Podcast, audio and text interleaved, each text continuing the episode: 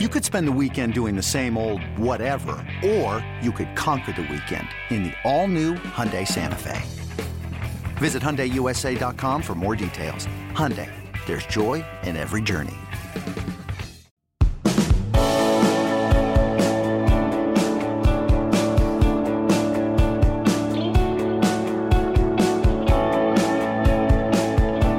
To Kickers Live. It is Tuesday night, September 21st, year of our Lord 2021, jam packed. It's Tuesday, which means it's time to predict some things about the coming weekend. We're already in week four. We've gotten past the quarter pole of the 2021 college football season. So, of course, we've got three games that we're going to hit tonight. We're going to preview them. We're going to predict them. We are, of course, talking about the game we'll be at Saturday, which is Texas A&M versus Arkansas. We are going to talk about the game that we were almost at, which is Notre Dame versus Wisconsin. And I'll tell you what, I don't know if it's going to get a lot of marquee treatment. There's a game at noon Eastern time on what is it ESPN Saturday uh, that I think is a huge hinge game. So much so that we're going to talk about it tonight. It is LSU at Mississippi State.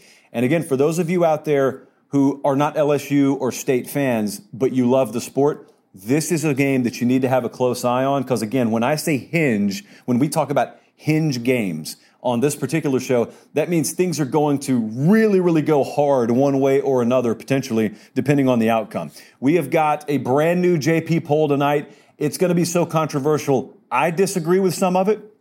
Don't know how that happens, but I do. And also, we have got uh, another added best bet on the Ramen Noodle Express, which is just chugging merrily along, 62%. It's early, obviously, uh, but we went 60.9% against the number last year, so we're doing okay. Hey, we had a little conundrum, and it's not been solved, out in the bomb shelter office before we went on air tonight. As you know, I always love when you guys hit me up and you tell me, number one, where and how you listen to the show. And number two, I love the location. Like I gave shout outs to Pocatello, Idaho, Pocatello, because it's the masculine version. If it was the feminine version, it would be Pocatello. But Pocatello, Idaho, uh, and they loved it up there. Bozeman, Montana, we hit them the other night, loved it up there. Well, we got hit up from one of our viewers in Ukraine. And that's the good news. The bad news is neither Colin nor I have the slightest clue how to pronounce this town. So I'm about to play it for you here. You figure this out for me.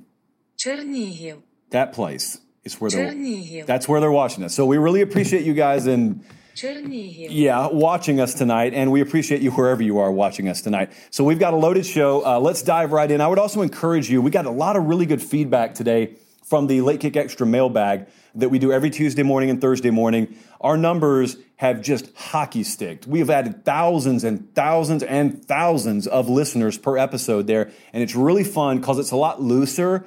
Um, we just get to more stuff than we get to on Late Kick Live. Late Kick Live's great too. Obviously, that's what you're watching right now. But it's just an added element, an added layer. It's all driven by you. It's all Q and A. Uh, so we released a new episode this morning, and I would encourage you to check that out. Give us a five star review while you're there. All right, let's predict some games. Boy, oh boy, consequential games coming up this weekend. Don't ever let them tell you it's a down week in college football. They tried to tell you that last weekend. Was anyone at the end of the day saying, "Oh, this day didn't deliver"? No, no. Rarely do you say that. So let's dive in here. Arkansas versus Texas A&M. This one is in Dallas. That is the only drawback. Wish it was on campus, but I digress. We're going to be there either way. It's a 3:30 Eastern Time kickoff. That is where the Ramen Noodle Express will probably stop by the end of the week. Hint, hint. But that's absolutely where the Late Kick Renaissance Tour is going to be Saturday. Have you noticed how subtly things are shifting? And by shifting, I mean just the whole perception of Arkansas as a team. Remember in the early portion of, let's say, preview magazine season, when everyone looked at Arkansas, we were trying to get a record gauge, and you know, we don't really do that on this show all that much, but a lot of people like to predict absolute wins and losses game by game. And everyone looked at Arkansas and they said a couple of things. By and large, they said, Arkansas, nice, solid team.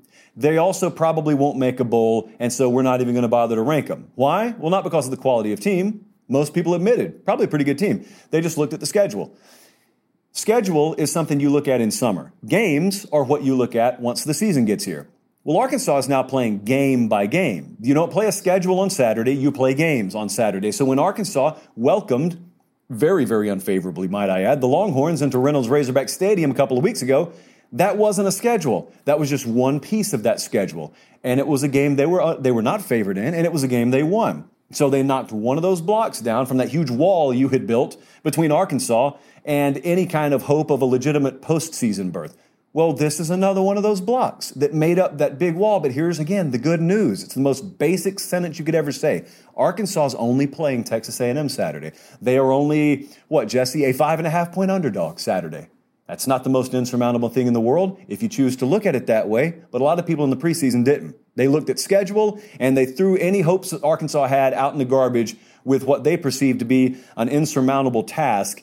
Well, now it's starting to evolve a little bit. Because what they do? Well, they showed you not only could they beat one of those teams they weren't going to be favored against, they could thrash them. And now they get another shot against another team from Texas. Hey, quick question. What if they go 2 and 0? What if they go undefeated against the state of Texas? My, do things change very quickly. You still don't think they're going to go to Georgia and win. You still don't think they're going to beat Alabama, but it really wouldn't matter to them because a lot of you don't think they can beat A&M. You didn't think they could beat Texas, and so who really cares at that point? So let's dive in here. Zach Calzada is the starting quarterback now for Texas A&M. There are mixed feelings about him out there, even within the A&M fan base. Not about his quality of character or anything, just strictly can he play good enough to win the game? Well, unequivocally, yes. I think Zach Calzada can play good enough football to beat Arkansas. I think he can play good enough football for A&M if everything else around him clicks to do a lot of damage this season.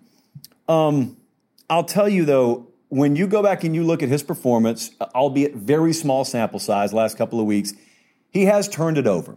This has been talked a lot. I know good and well A&M fans are already tired of hearing about this because they think it's it's very very nitpicky, it's very anecdotal. Been using that word too much, uh, but the fact remains we have what we have to go on with Zach Calzada. He did turn it over against Colorado. He did, did turn it over against New Mexico last week. And so the reason I say that is because Texas A&M's running backs are very clearly the nucleus of this team right now. And that's good news for Zach Calzada. I don't just mean handing the ball off. I mean passing the ball out of the backfield. That's how they're going to win the game if they win the game. That and avoiding turnovers. But Zach Calzada, one of the keys for them, them being A&M to win this game Saturday, is Calzada has got to at least present the illusion of balance in play calling. It doesn't matter if it's actually 50 50, but he has to show Barry Odom, he has to show that Arkansas defensive staff early on that Texas A&M is willing, and here's the other key word, able to throw the ball or pass the ball on most any down and distance situation. Because I'll tell you what could happen in this game. What could happen for both sides now, I think the biggest key to the game actually, is early down tendencies, uh, which I think someone's going to fall into the trap of here. See, early down tendencies get picked up on, sometimes even by fans and broadcasters, but absolutely by the random staffers you have charting such things. And when early down tendencies start to get figured out, they, by default, create third down tendencies. And third down tendencies are no bueno for either one of those teams because these teams cannot afford to be predictable on third down because that equals turnovers. For either one of them, it probably equals that, and that will be the difference in this game if it does start to happen. The other biggest question here is can Texas A&M make KJ Jefferson, who is the Arkansas quarterback, can they actually make him throw the ball to win this game? If you're an Arkansas fan right now, you are shaking your head no. Not that you doubt KJ Jefferson.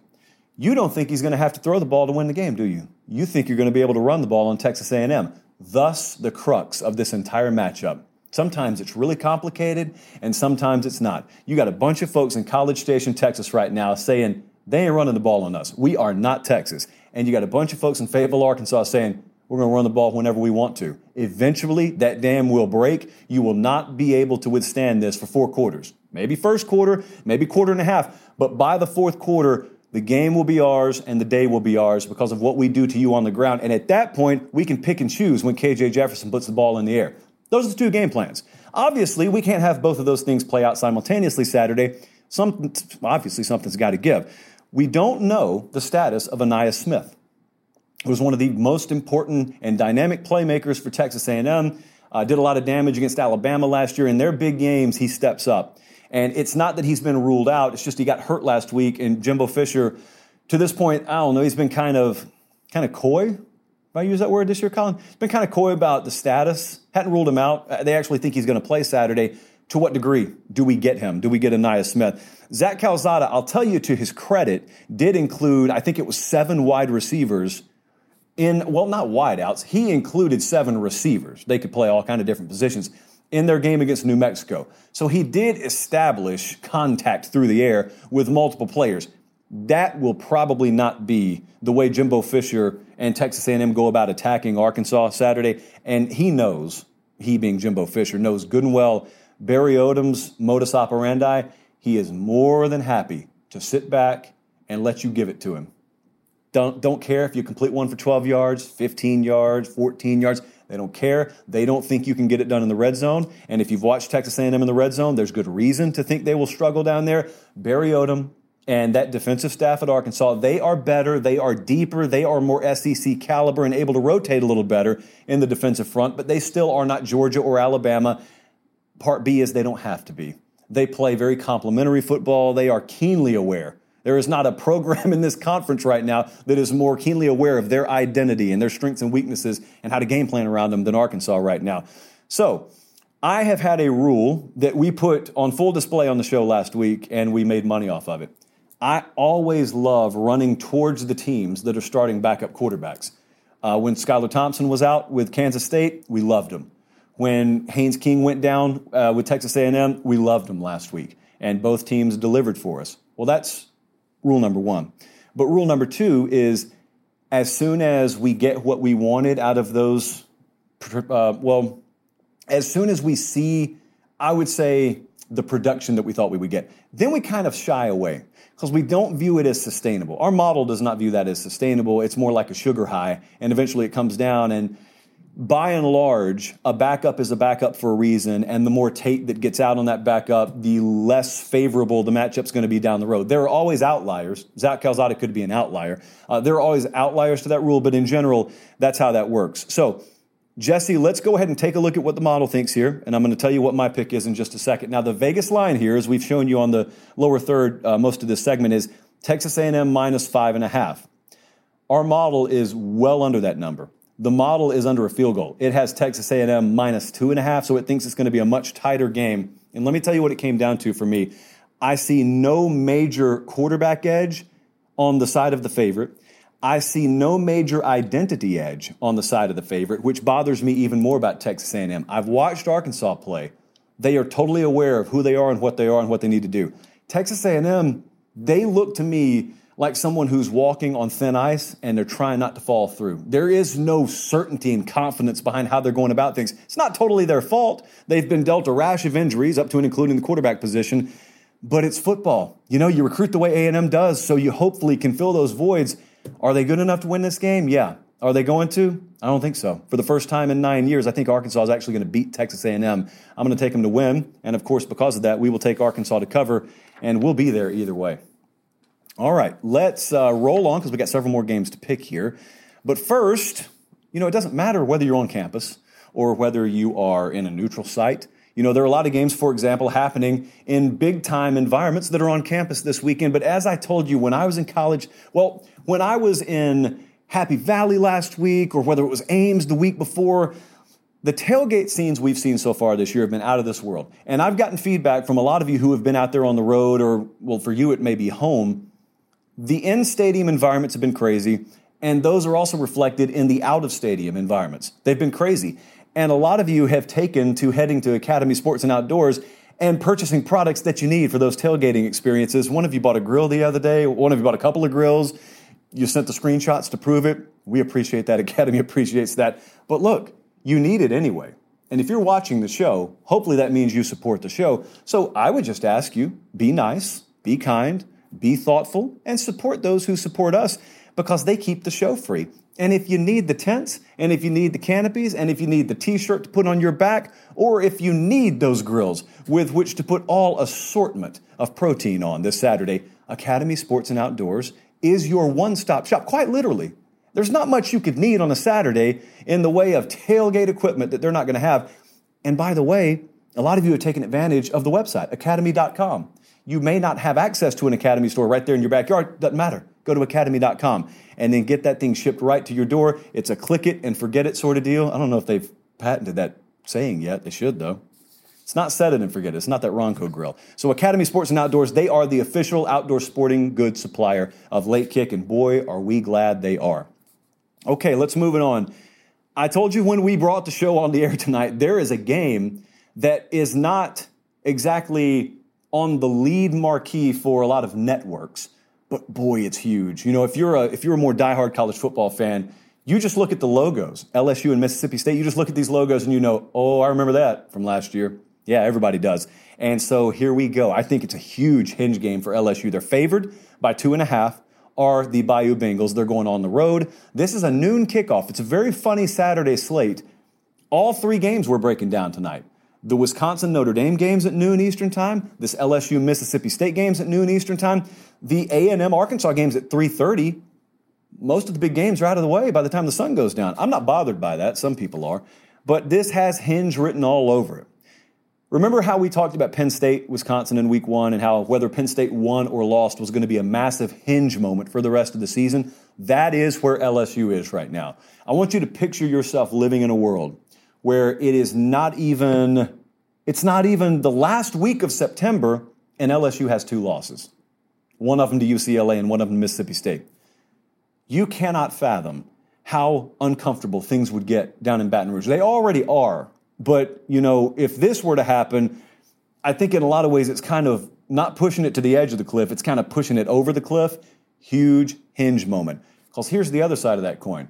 What happens if they go into Starkville and they win 36 to 17? Passing game clicks, uh, secondary plays a whole lot better, and all of a sudden you say, oh, that's the LSU team I thought was going to show up in week one.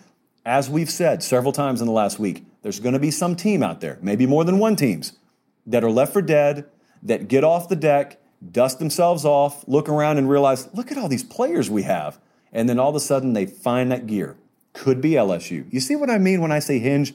So we're taking a look at LSU's schedule. If you're watching on YouTube, it gets no easier. So they got to get it done this weekend. When you say this out loud, boy, it sounds like it favors LSU, doesn't it? Think about the matchup. Mississippi State does not run it. They're, they are a horrible run team. They don't even pretend to try and do it. Uh, you've got the total inverse, therefore, of the matchup that gave LSU nightmares in week one. UCLA ran it all over LSU. And so you may think styles make fights. Well, if they do, and I would agree with that, this is this couldn't be any any different a team than LSU faced and got beat by in week one. Maybe that means something, maybe it means nothing. But if your strength is through the air, and if we're going to find a strength of the LSU defense so far, it's the secondary, even though I'd like to see them play a lot better, you would think the matchup would favor LSU. Shouldn't they win? I mean, that's what I would ask. Shouldn't they win? Well, Mississippi State, there's, if you watch them, you understand what I'm about to say. There's a difference in throwing the ball to win. You can do it a lot of different ways. You could do Clemson versus Alabama circa 2018 and just say, our guys are going to beat your guys and just throw it up and let them win 50 50 balls. Or you can scheme guys open. And you can acknowledge, hey, there's a lot of talent in this LSU secondary. There was last year, too. And we scheme guys open. Now, last year and this year are going to look totally different. Because last year, it was Bo Pelini outright refusing to do anything than run press man coverage all day. Uh, so there is a Z word sometimes you insert defensively. It's called zone. I'm not so sure we may not see it a few more times this Saturday than we did last year. But by and large, Mike Leach understands, and that offense is predicated on scheming guys open. At which point it comes down to either execution and or yards after catch as to who's going to win this game. But LSU leads the nation in tackles for loss right now. It's early in the season. There's a reason because of the way games have tilted that they lead the nation, but they do. They're up there in sacks. They're up there in tackles for loss. So part B here that LSU's really got to take advantage of is Will Rogers and that Mike Leach offense, it's also predicated on getting the ball out quick. So you're looking at trying to negate a couple of perceived strengths of this LSU defense. It all comes down to execution. It all comes down to winning those early downs. And it all comes down to holding serve. And then you look at LSU on offense. And then you look at the feeling you've had, if you've watched them the last couple of weeks, where it's anything but perfect, but at least you feel like some things are starting to click offensively.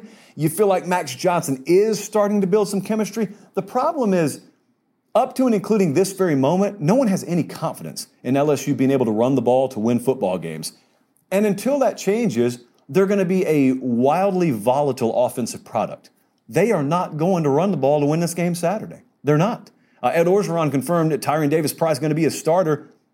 I'd bet you money he doesn't get the most carries in this game Saturday. And I'd also bet you money that when we watch LSU, if they do win, it's going to be because Max Johnson and this passing game and some of those receivers that have thus far underachieved started to hit stride a little bit. That's what it's going to take. This is not going to be some Michigan 17 passes to 47 runs type effort. it's going to be throwing the ball. And as a result, and there's a line of thinking out there that these defense these defensive units may may rule the day. I don't think so. I, I think it's going to be a game in the 30s instead of a game in the uh, low to mid 20s. And so let's take a look, Jesse. Oh boy, roll the dice here, if you will. Let's take a look at what the model thinks and what the Vegas number is. Again, right now at Caesars, LSU is a two and a half point favorite. Our model's inside of that. It's got LSU minus one.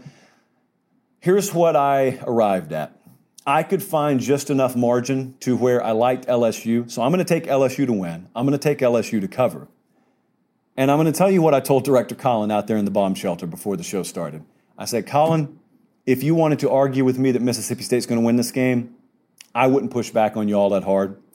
But if they do, it creates an alternative universe in my mind that I just don't think we've arrived at yet. And the universe that we will enter on Saturday afternoon, if Mississippi State beats LSU, will be a fundamental shift down there. It will be nothing less than a fundamental over the cliff type shift because anybody who's holding out hope will relinquish that hope. If they, being LSU, can't get it done Saturday. Thus, the definition of a hinge game. So I'm going to take LSU to win. I'm going to take LSU to cover. And hope for you all's sake, I'm right down there.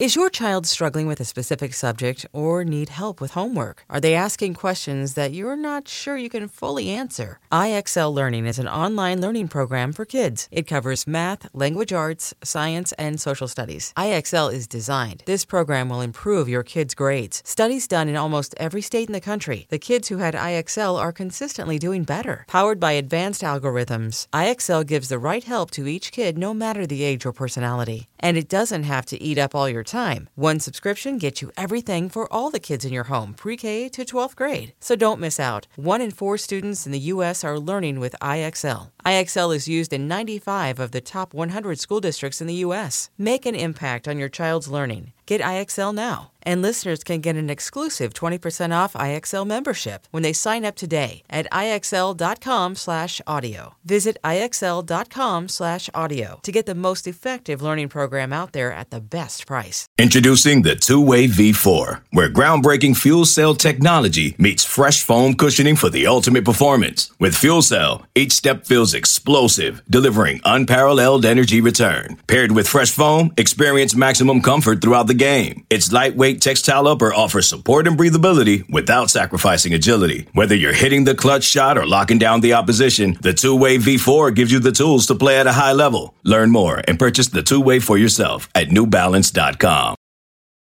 How in the world do I even broach what we're about to have to talk about here? Okay, so um, we have had a lot of fun and a lot of misunderstanding with the JP poll. Uh, it is a power rating.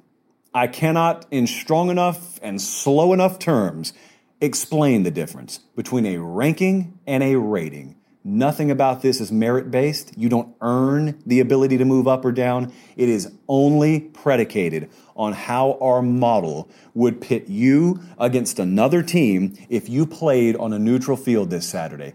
It, our model has had times where it would favor a 1 and 2 team over a 3 and 0 team. You are not what your record says you are in terms of predictability variance in college football. Anybody who is still under that misguided notion is destined to light their money on fire if they're ever betting on this stuff.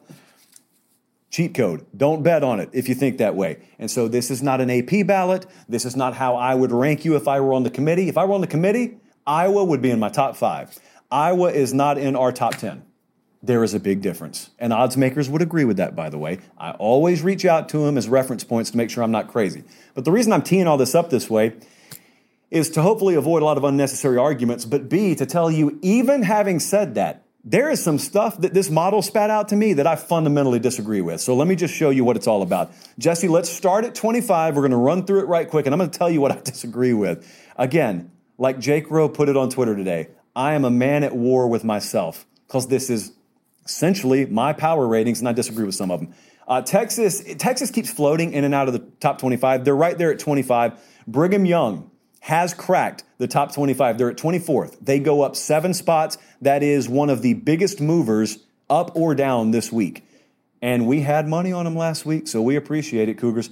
TCU drops a few spots, 23. Now, sometimes a team looks like they have dropped But in reality, what happens is their actual power ratings unchanged. It's just some other teams jumped ahead of them. So by default, it looks like they fell. Uh, TCU's at 23rd. Michigan State's up six spots. They are to number 22, and Kentucky is right there, up three spots at number 21. Now let's go to number 20. Uh, we did not drop UCLA a whole lot uh, because we think a really, really good Fresno State team beat them. Fresno, by the way, is our 26th team, so they're one spot outside the top 25. UCLA's at 20. They are down three.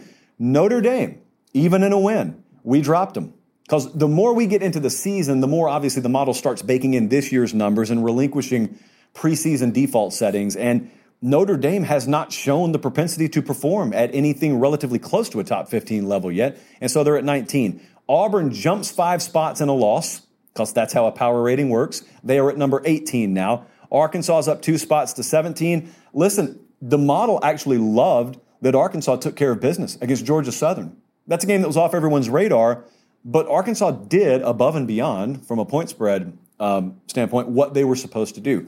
So they jumped two spots. Wisconsin's down four spots. I'm not even sure they played last week, but this is a situation where some teams jumped ahead of them and their rating stayed relatively unchanged. If anything, Wisconsin's rating, I think we ticked a little bit up because they have a game against Penn State baked into their rating, and Penn State continues to rise. So that was actually a good thing for Wisconsin, even though they didn't play. Top 15, we go Iowa State and Iowa. Iowa's 14th, Iowa State's 15. We view those teams as dead even right now. There are percentage points difference. North Carolina is interesting. The model has North Carolina up five spots. It has not given up on the Tar Heels. They are at number 13 right now. The most diametrically opposed team stylistically in America from North Carolina is Michigan. Michigan is at 12. I went back last night and watched their entire game against Northern Illinois. They are a team with an unmistakable identity. It may cost them down the road. If they get down early and they have to play catch up, it may cost them. But I credit them at least. Jim Harbaugh was fielding some horrible questions this week, by the way, in press conferences. I credit them for figuring out something they want to be instead of dabbling in a whole lot. It's not the direction I thought they'd be going when they hired Josh Gattis a few years ago.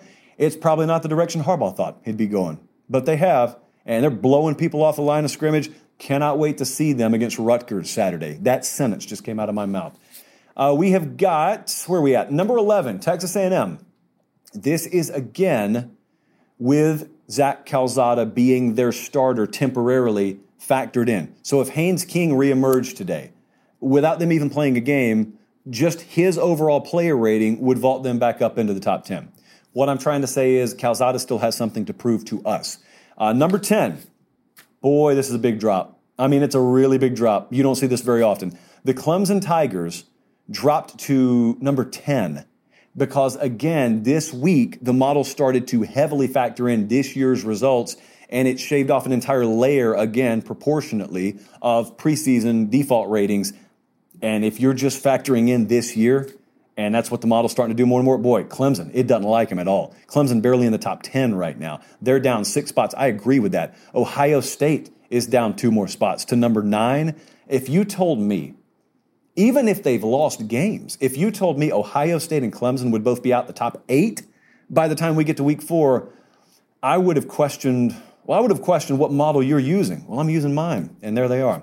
Uh, some of you don't think they've fallen far enough. I'm telling you that's radical for a power rating. Because keep in mind, in, in our model, we are heavily factoring in talent level. And it has to tell you a lot because it's hard, it's very hard to ever see a roster as loaded as Ohio State or Clemson anywhere outside the top five, even if they lose games, because it's about forward thinking and who would be favored against who. The Vegas folks still have both of them, top seven, top six. Uh, it, I think they may have them top five. We don't. We don't. We just run things a little bit differently. So Florida's at number eight now. I mean, Florida, there was no question they were going to move up. Uh, we increased their power rating. The only question was how far were they going to move up? And only because of Cincinnati and Oregon really performing well did Florida not move up further. So they're at number eight right now. We got Cincinnati at seven, virtually unchanged. Uh, we've got Oregon at six, virtually unchanged. And then we get into the top five. We are the outlier on Ole Miss. We have been all year.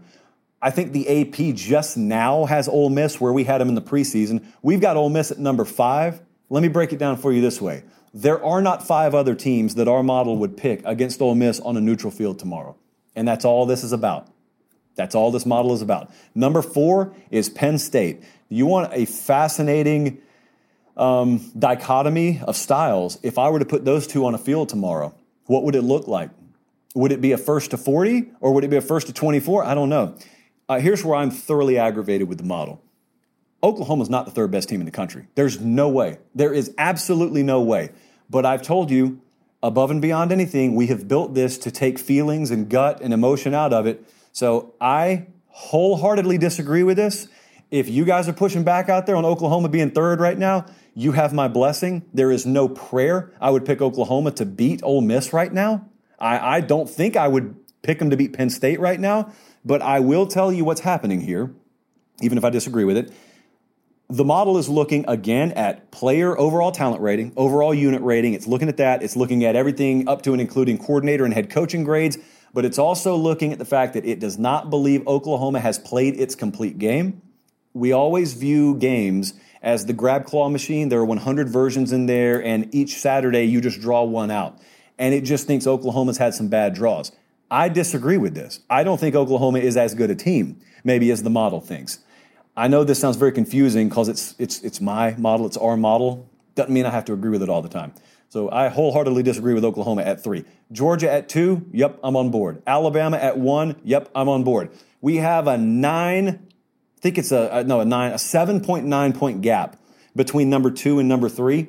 And I can assure you, friends, I think the gap probably is a little bit wider than that. I always tell you if there are any kind of analog data uh, comparative points, at least, those words in some order make sense.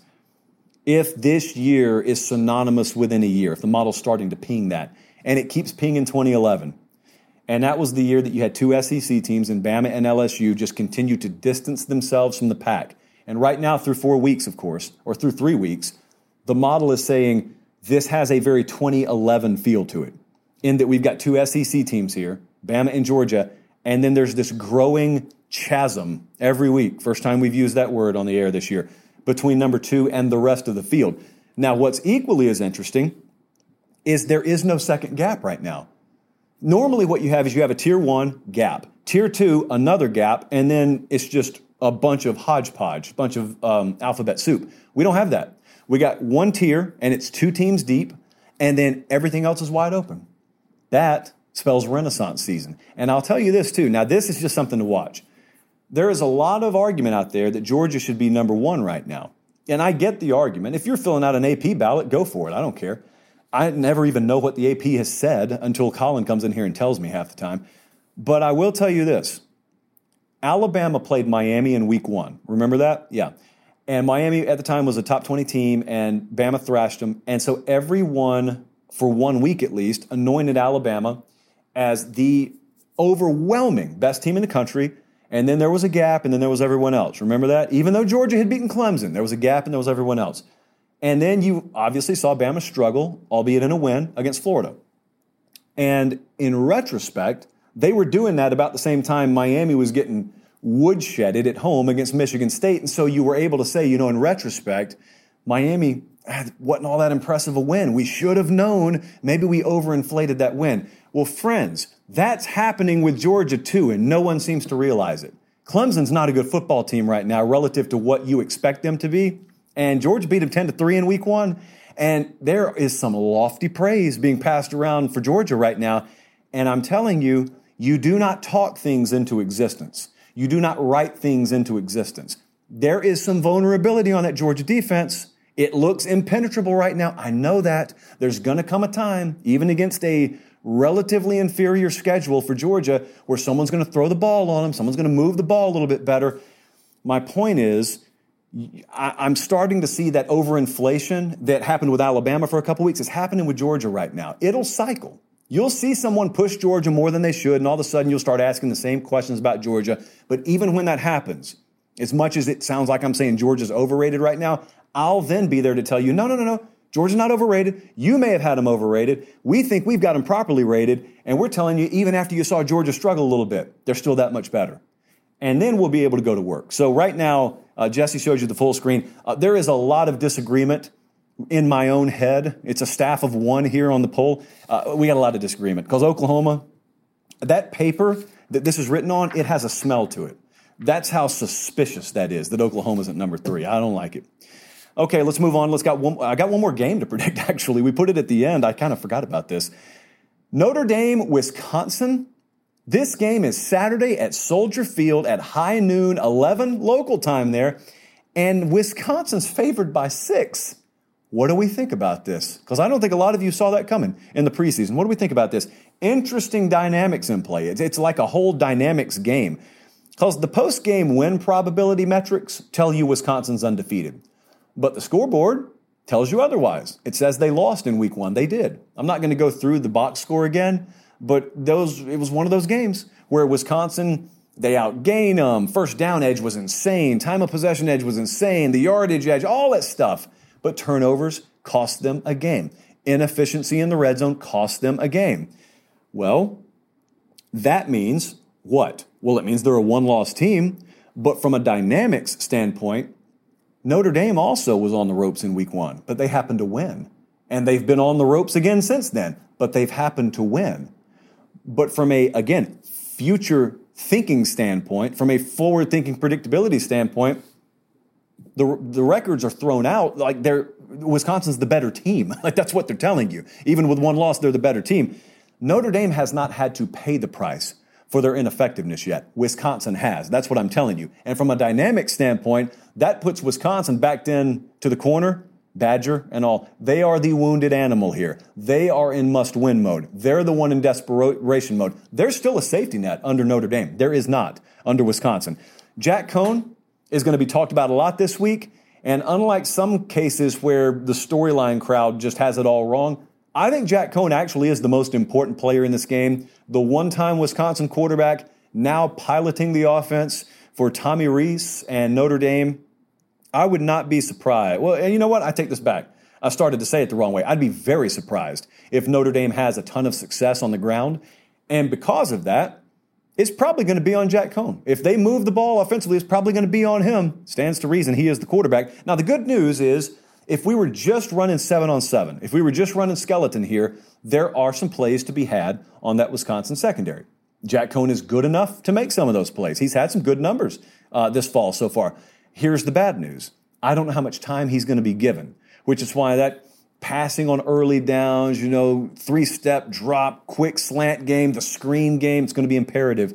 They got to manufacture some loosening of that box early on, early downs, and they've also got to establish some rhythm and tempo and actually move the ball a little bit. Because what we don't want to see here is we don't want to turn this game on and there's two minutes to go in the first quarter and it's just been uh, three series of three and outs for Notre Dame.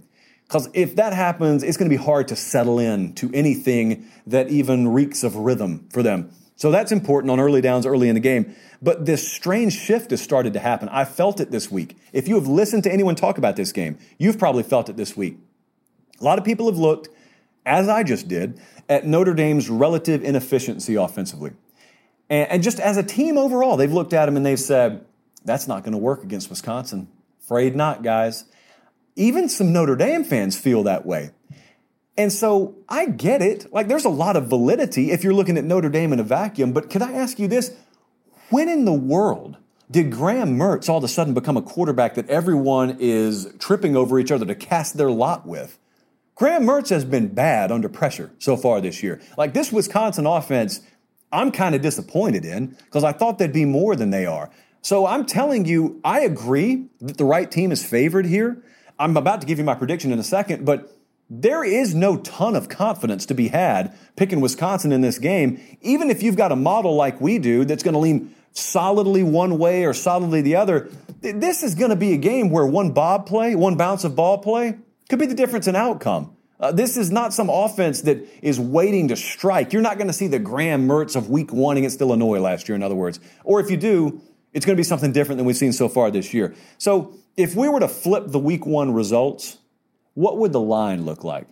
If, let's say, uh, FSU were to make one more play and they beat Notre Dame in overtime, it wouldn't mean the teams are any different. If Wisconsin has one less turnover against Penn State and they win in week one, the teams wouldn't be any different. A couple of plays would be different. The record would be different. But the quality of teams, as it relates to this Saturday, they wouldn't be any different. Point spread would. I think the point spread would look a whole lot different. There's a lot of perception, I think, based or baked into this line. And I normally want to be contrarian with that, but I can't do it because I also think that through three weeks now, I don't think it's just random happenstance. I think Notre Dame has shown us who they are. And when teams do you the favor of showing you who they are, you need to believe them. Do yourself a favor and believe them. So let's take a look, Jesse, at what the model says. And I'm going to tell you it says that Wisconsin uh, is right to be favored as much as they are. So I, I actually sent Jesse a wrong number. Um, I see it now. Wisconsin is favored by six in Vegas, true enough. Our model actually has Wisconsin by seven, not four, as it says on the screen. Um, and I agree with that. There's not a ton of confidence, by the way, behind my pick uh, because of Graham Mertz, but I agree with that.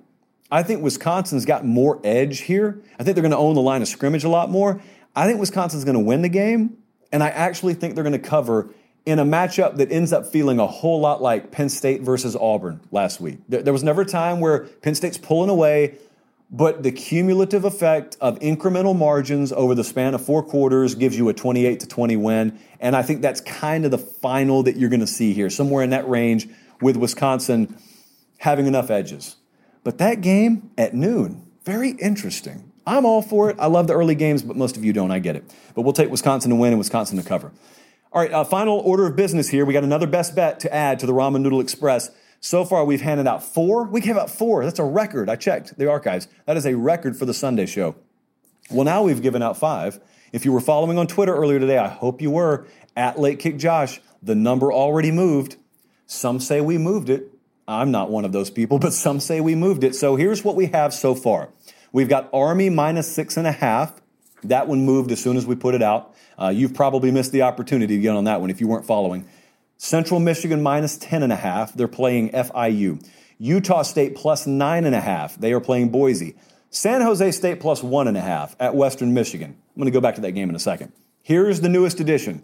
Colorado plus 14 and a half. They are playing Arizona State on the road our model has an 81% cover probability on Colorado. So either it's broken or this is like the lock of the century. And I don't believe in locks, but I also don't believe the model's totally broken. We are going to take Colorado. I mean, guys, give a good full hearted effort and lose by eight, and we'll be proud of you. This San Jose State game, let me tell you why they're a dog. I still believe in them. We're still betting them. They played at Hawaii last week. That is a haul. I don't care if you're on the West Coast, that's a haul. And then they come back, and now they've got to go on the road again to Kalamazoo, Michigan. And uh, that is a tough back to back road stretch. Like I'm over here feeling, I'm feeling bad for Arkansas because they got to get on a plane three weeks in a row to go to Dallas, Athens, and Oxford. And meanwhile, you got San Jose State flying halfway to Japan, kind of literally, and then flying halfway to Europe, kind of literally. And so, boy, it's going to be tough, but we're going to take him anyway. Look at me chopping up, Jesse. It's probably just because I'm talking that fast. If you're on podcast, be thankful. All right, uh, since our video is about to go, I think I'll go too. Thank you so much for watching. For Director Colin and our entire crew in Connecticut, I'm Josh Pate. Have a great rest of your evening, and God bless.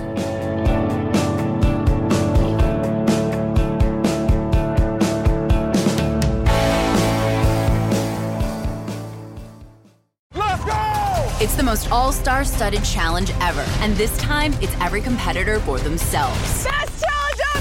The Challenge All Stars. New season now streaming on Paramount Plus. Go to ParamountPlus.com to try it free. Terms apply.